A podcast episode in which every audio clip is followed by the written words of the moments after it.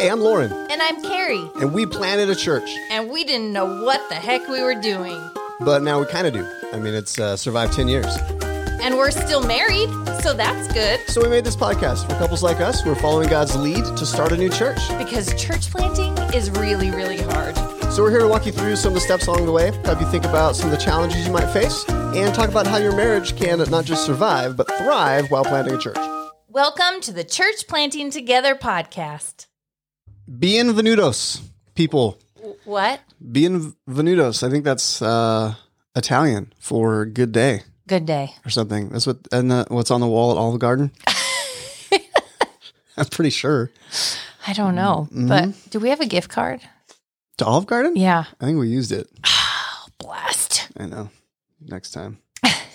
um, hey, we wanted to talk about... Why plant a church? Well, yeah. And and let me give you a little bit of context about it. We uh, when we started, we were developing our launch team. And then uh, we decided to try to introduce ourselves to our community, um, but we weren't ready to launch yet. And so we kind of did a a pre-launch...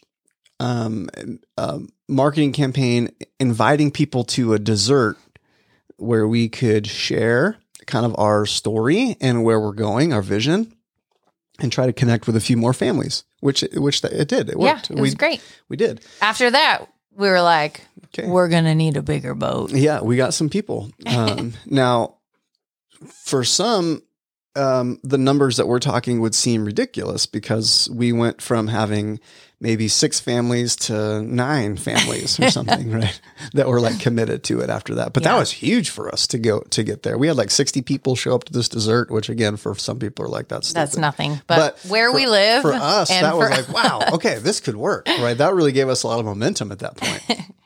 And so um, anyway, we shared at that time. Um, first of all, I, I was just looking at our notes from that moment. Um, and, uh, and, and thinking about it, kind of giving a little bit of our story. Uh, we talked about, uh, our, um, our team, the folks that had moved out with us and, and who they were and what we were up to. We talked about who we're affiliated with and, uh, kind of our vision and mission for who we are, what, what planting a church is going to look like. Yeah. And at the time and in our culture, which is probably true a lot of places, people did not really understand what planting a no, church was. We not had to explain all. We're not starting a new religion. Right. We're not like, right. We're not a new, um, like capital C church right. that is got all these new ideas. Like we really had to explain what church yeah. planting was. And so part of what we described to people at that point and part of what we just, uh, I guess, what led us to the place where we wanted to plant a church was, uh, and felt like compelled to do that. Well, the the need was a huge part of that. But I think uh, one of the things that helped that helped me with this was uh, Tim Keller. He wrote um, a thing on church planting. And uh, there was some some real interesting and useful things to try to communicate to people who, as we were developing a launch team, some things that we wanted to communicate to those potential launch team members so that they would feel a passion for uh, for church planting right now. Um, there's a few things that we should know. Uh, historically, as in twenty twenty-one, even every church that opens, we've had four that are closing. So that's a, a wow. that's a statistic that um, is is uh, is newer in in twenty twenty-one. Um, forty percent of churches didn't make it through COVID. That seems wow. way higher than I would think, but yeah. that was a number that was reported to me. Someone should fake, fact check me on that, but that's a forty percent. That's a huge number if that's right. Well, yeah. I mean, I guess because we don't realize how many little churches there are. And if they don't have the ability to do all the virtual stuff yeah. that yeah, not all we churches did, could do it. And depending on your demographic and how people are feeling about, because everyone has different views on right. on on COVID stuff. So right. yeah. So so some of the reasons to build churches then are because a lot of them um, we are. There's not as many going around um, right now as there as there were. In fact, here's some interesting statistics that uh, Keller talked about. Uh, he said in eighteen twenty, there was one church per eight hundred seventy-five citizens in the country. Wow. Um, at the start of World War One, there was one church per four hundred thirty people. Whoa. And today it's it's well over a thousand, well over one church per a thousand, like um, well beyond that. Oh, and Utah, it's even. Oh, I don't even know. It's bad. Utah is bad. But but you, you look at, so a reason for, for, for one, there's not enough churches per capita, even as there were, you know, one hundred years ago or two hundred years ago. So our population has grown faster than churches have been able to meet the population growth yeah. in the country, right? Um, not only that, but um, if it's true that forty percent of churches didn't make it through COVID, or that we're losing four for every one that's planted, then yeah. we need to get a lot more out there to to, to stem the tide of that of that shrinking percentage of uh, of churches that are connecting to, uh, to per capita. That that's uh, that that's um, kind of not doing well. So we need more churches planted that way. Um, also, uh, one some of the why, why plant churches, some of the why, as we think about our launch team, some of the things that we want to maybe help them discover or see is that Christians are called through the Great Commission to go and make disciples. Uh, making disciples, baptizing them, teaching them to obey all that he's commanded them. That's a process. That's something that happens in the context of ongoing worshiping and shepherding communities. It's not something that uh, is just done uh, willy-nilly out there, right? I love when you say willy-nilly. It's my favorite. I try to get that in every now and again. But it's not something that just happens out there. It's something that happens in a certain kind of context, and that's the, and the church is that kind of a context. So I think that part of living out the Great Commission, sure, sometimes we think about a Great Commission church is one that's supporting missions or something like that. But I think church planting is, and and just church ministry is the context for the Great Commission. And so if we're carrying that out, I think church planting is a a great way to see uh, to see that biblical mandate um, called called uh, or, f- or fulfilled.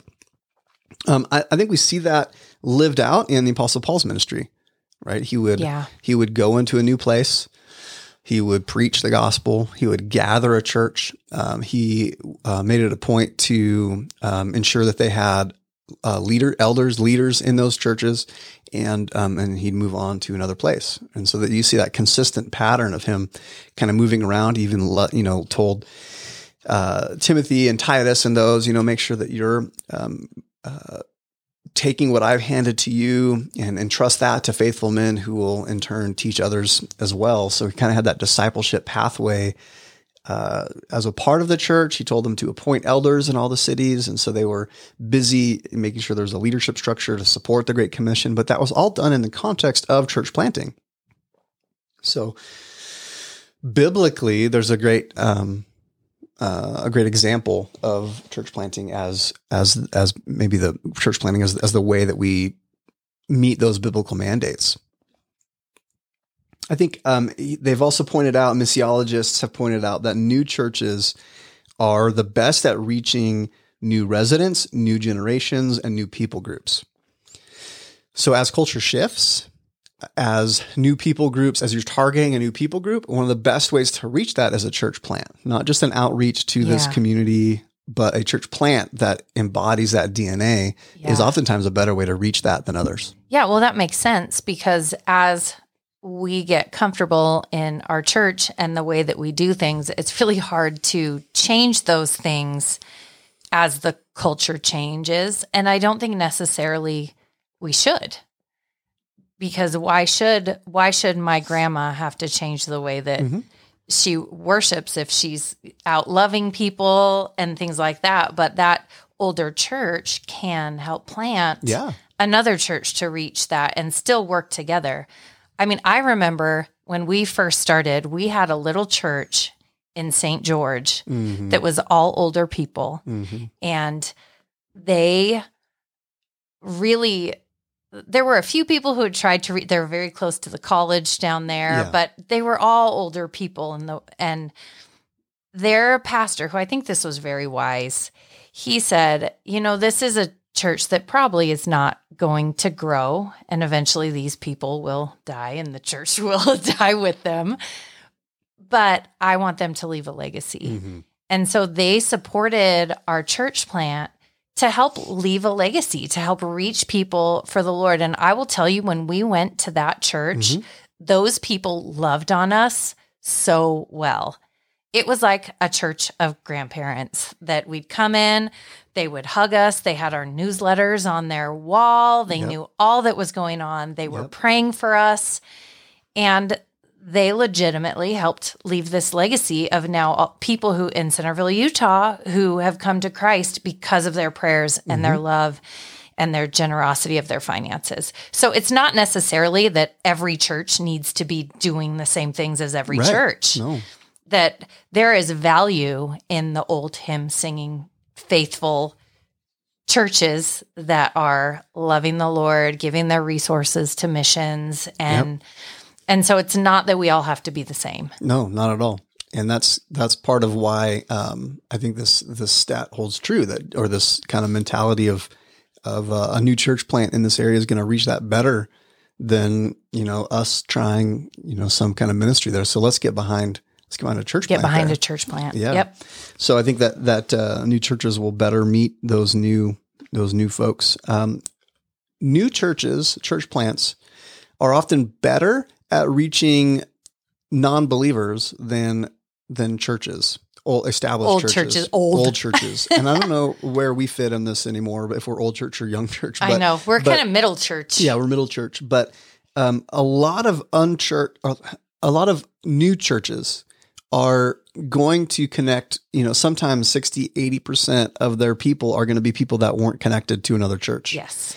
And, um, and so that, that's a strategy for reaching those uh, unconnected people is church planting. And oftentimes an, uh, a church plant is better at connecting with those people than existing churches uh, in those communities yeah. already. And some of that comes from the culture of your launch team. Yeah.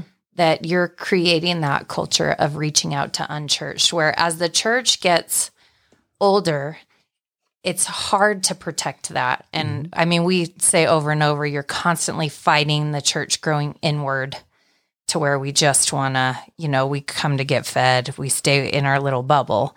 And um, a church plant doesn't start that way. No, no. So there's a, there's a biblical call to make disciples.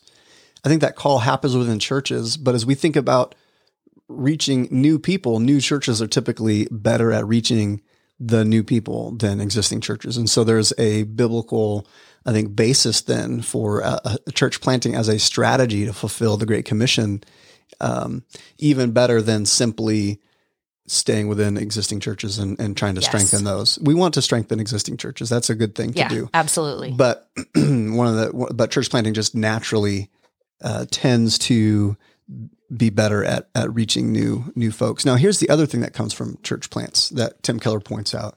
He says that when you're when you're planting new churches, um, you are renewing the church in the sense that you are generating um, new leaders, you're generating new creative ways to reach people. And uh, and that's going to challenge existing churches in their own current practices. So maybe there's some things that these new churches are doing that existing churches are going to look at and say, "Hey, that's a good huh, idea. I, we hadn't thought about we hadn't thought about doing that." Or there's uh, there's people that were not connected to any church; they were secular or whatever.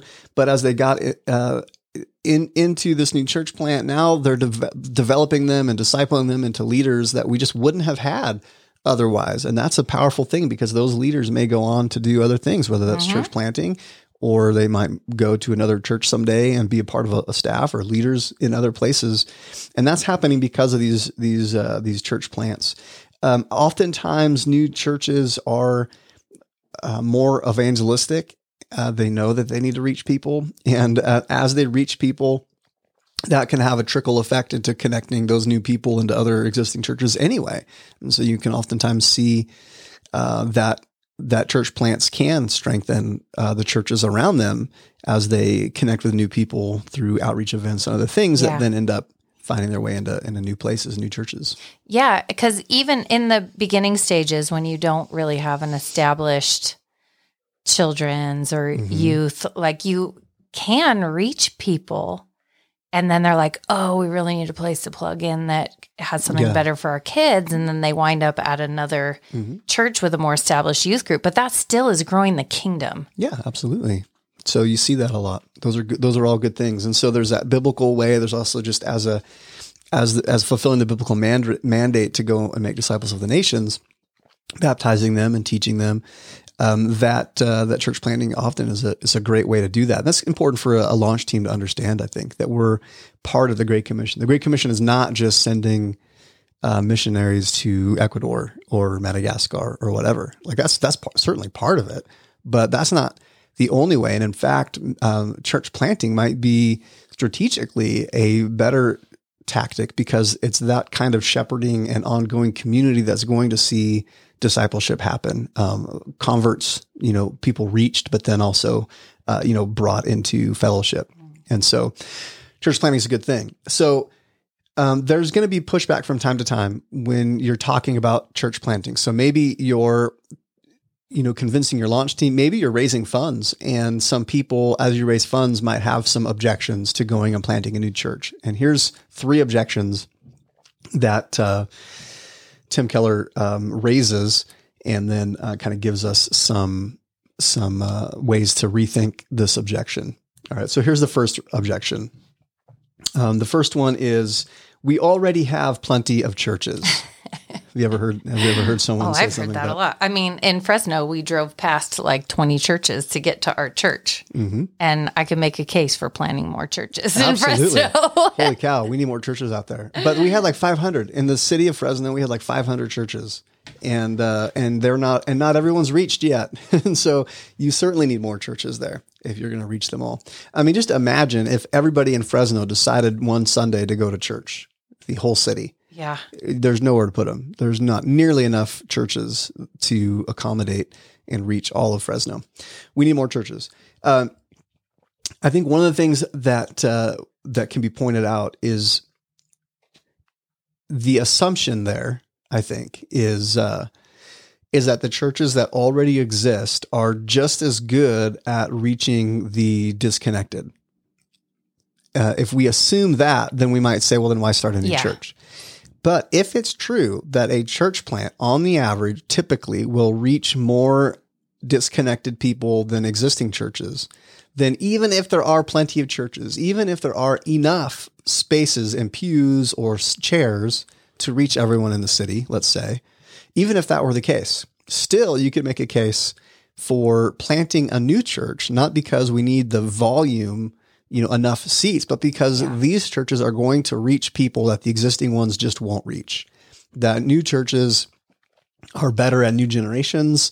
They're better at reaching new people groups and the disconnected than existing churches uh, typically are. And so um, let's not assume that uh, the existing churches are just as good at reaching the, un, uh, the unreached and the disconnected. And if we don't assume that, then uh, that, argument that there's already plenty has no weight. Yeah. Doesn't mean anything um, because we're not uh, picking from the same pool. We're trying to connect with new people. Um, and that's kind of the second, leads into the second objection. So this and this is something more about, I think, Utah culture even, um, but this is probably everywhere. But sometimes people will think of a new church and they'll worry that what you've got is a shrinking pie, you know, yeah. like Like if there's if there's only so many Christians to go around and you put in a new church, well, now you're going to be taking, in order to fund, you know, to have your church and your congregation, you're going to be taking a few percent from the rest of them. And and you have this sort of, you know, zero sum starting uh, point, and it's going to shrink everybody's pie a little bit in order for you to get your slice as a church, uh, as a church. Um, what's, what, what, what do we say to people that have that kind of mentality? We're not trying to reach the people in churches right. already. right. That's sort of the whole point, right? Yeah. Well, and we're not competition. Yeah. We all have the same mission, and that is to reach people who don't know the Lord. Mm-hmm. Now, to do that, it might be helpful if maybe a family from one church came to another to help do that in a ministry position. I don't think that that shrinks. Yeah, not the, in a larger the larger church sense. And the larger scheme. Yeah. But it's it, we're not trying. We're not here to reach the people who are already in churches. We're not yeah. here to say all the churches here suck. Right. Come no. to ours. Right. That is not at all what we're doing when we're church planting. When we're church planting, we are just trying to reach people that don't know Jesus, yeah, that and, need him. And so the shrinking pie seems to assume that the new church plant is only going to reach existing believers, which is just, again, the opposite of what typically is true of a new, a new church plant. A lot of existing believers, they want the bigger churches because they want all the programs the church, bigger church can have. The new church plant, you're going to have very few programs to start unless you were just blessed with crazy resources yeah. or something, right? Which some people are. Yeah, and go for it. Do all you can, right? But a lot of churches were developed over time, and so some existing believers are going to show up. They're going to like what's going on, but they're going to say, yeah, but uh, our kid really needs the Awana or yeah. the youth program or the uh, I need the the adult, you know, Celebrate Recovery or whatever yeah. it is that we need early on. Like that you might say, I need that, so I'm going to go somewhere else. Yeah, and we even had people come to our first few Sundays from different churches just to check it out yeah, and say, hey, we're glad you're here. We're sure. excited about what you're doing. We go to this church down the street. Mm-hmm. And, and that's great that they want to see what's going on in their community mm-hmm. because that leaves it to where if there's someone who doesn't want to come to their church or if there's something yeah, that absolutely. They could tell someone about. And also they're making sure we're not whack. Yeah, that's good too. Yeah, make sure we're not whack. So they'll do that. So um, the shrinking pie doesn't really work out because yeah. I think we're reaching new people. Yeah. We're focusing on uh, disconnected people that are not f- plugged in anywhere and helping them come to Jesus and know him and, and disciple them and all that kind of stuff. Um, the third one is an objection goes something like, uh, you know, there's uh, a lot of churches in the area that could be a lot better in ministry if we just focused on strengthening the existing churches instead of starting new ones. So the resources that are going into starting this new church, if we reallocated that into the existing churches, we could do um, more, uh, more ministry. And I think that the faulty assumption behind that again is that, that newer churches are only going to be a detriment to existing churches. Um, but in fact, like we've been talking about, yeah. new churches will typically um, raise the tide for the churches around them in the sense that we're uh, generating new leaders, we're innovating new strategies, and a lot of those will be able to come alongside and help the churches uh, around them anyway. And those are all uh, those are all important important aspects of what new churches and new places do. Uh, so, so I think that there's, uh, there's a couple objections. You could probably think about these and come up with more responses to them, but I think it is useful as you think about uh, developing your launch team to help them understand some of these things, help them to be able, be able to articulate maybe some responses to some of these things, because as they're talking to other people about it, these are some object- objections that others might have, or uh, they might wonder why plant a church instead of just going to the one down the street.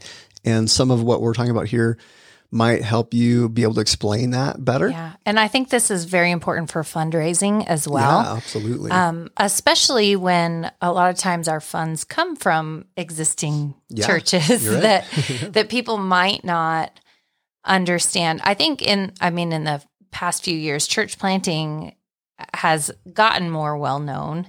Um, but for the average person in the church, they might not really understand, and they may have these objections. And when you can share, no, we're doing this, this, this actually helps the whole body of Christ mm-hmm. to all of the churches to strengthen and grow. And it's, And again, I want to make very clear that if you are going into church planting because you think everyone else doesn't have it figured out and right. you're going to do it right. Not the right heart. That is not the right heart. No. Like we need to be a team with the existing churches, even if we're not directly communicating with them all the time. We try to in this area, but we only have a few. Mm-hmm. We don't yeah. have five hundred that right. we have to connect with. We have four. Yeah. So, right. so for us, it's a little bit different. But even if we had five hundred, it's important to think of us all as the body of Christ. And we're not trying to do something to the detriment no. of the other. No. That it is, we are on the same team. We we are one church. And these are just different communities of that same that same church. And I think it's important for the community around us to recognize that as well, that yeah. we're not all yeah. different competing religions, right? That we are on the same team and we do things differently, and we're going to, we have different strengths and we're going to reach different people. Yeah. Yeah. They say the rising tide lifts all boats. And I think that's true in this kind of context too, that uh, as one church is effective at reaching more people in time, that ends up Uh, helping the churches around them as well. You see that with, again, the new leaders. You see new yeah. new techniques or new ministry uh, things that other churches can uh, embody and uh, and see and see bear fruit in their ministries as well.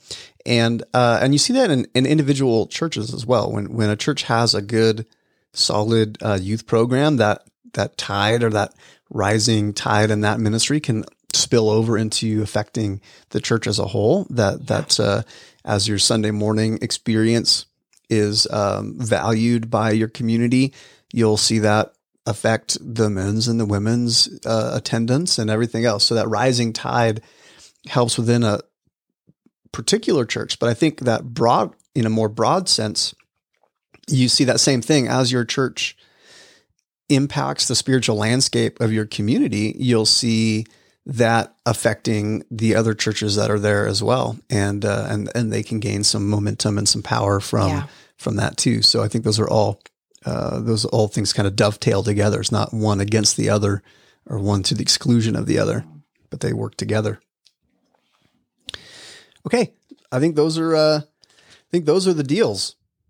That's the why and the why not yeah, of the, church planting. The why and the why not, and the why in response to the why not anyway, or at least exposing some of the, maybe some of the faulty assumptions that lie behind some of the objections yeah. that people have.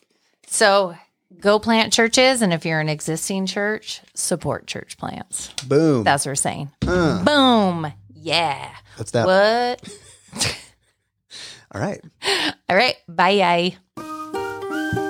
Okay, so that was our show for today. Yeah. If you liked it, tell a friend and do all the subscribe stuff so you can find the next one we do. Thanks for listening to the Church Planting Together podcast. See ya.